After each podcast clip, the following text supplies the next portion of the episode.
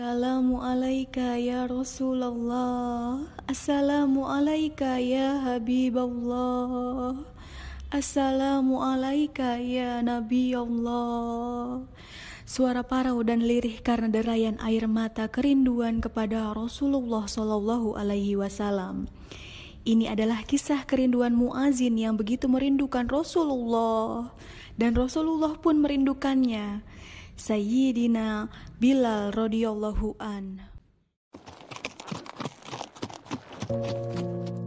Ketika Rasulullah telah wafat membuat Bilal bin Robah tak sanggup lagi mengumandangkan azan.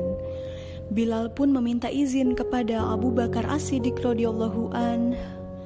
Wahai khalifah, izinkan aku untuk tidak lagi mengumandangkan azan. Abu Bakar pun menjawab, "Tidak bisa wahai Bilal, aku tidak mungkin menurunkan seseorang yang sudah ditinggikan oleh Rasulullah Shallallahu Alaihi Wasallam. Apa alasanmu, wahai Bilal? Bilal pun melihat ke arah menara dan melihat ke makam Rasulullah, dan Bilal pun berkata, "Bagaimana mungkin aku mengumandangkan azan tanpa kehadiran Rasulullah di sisiku, wahai Khalifah?" Ketika masuk waktu sholat, aku datang ke rumah Rasul, lalu aku katakan kepada Rasul, "Rasul, waktu sholat," atau Rasul yang datang memanggil ke rumahku, "Bilal, waktu sholat." Lalu kami datang bersama-sama ke masjid. Sebelum mengumandangkan azan, aku menatap dahulu wajah Rasul dan aku melakukan itu sehari lima kali, wahai Khalifah. Dan itu berulang-ulang, bagaimana aku sanggup wahai khalifah? Abu Bakar pun mengizinkan Bilal untuk tidak lagi mengumandangkan azan. Bilal pun pergi ke Syam karena sudah tidak sanggup lagi berada di Madinah.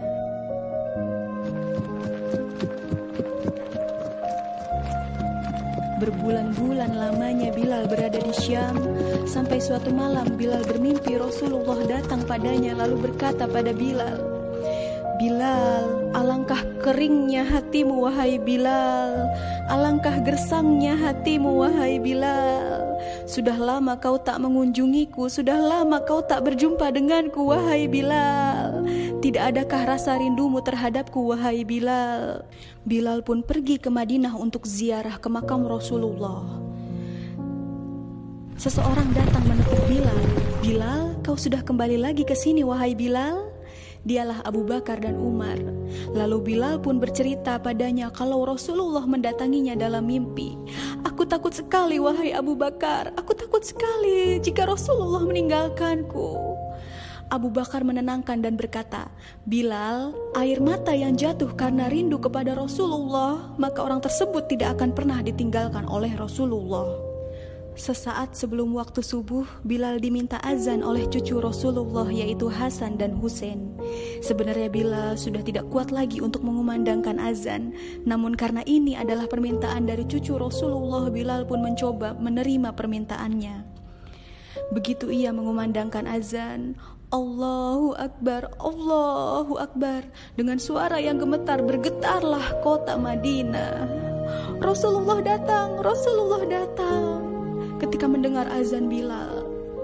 Begitu Bilal sampai pada lafaz Ashadu anna Muhammad Rasulullah.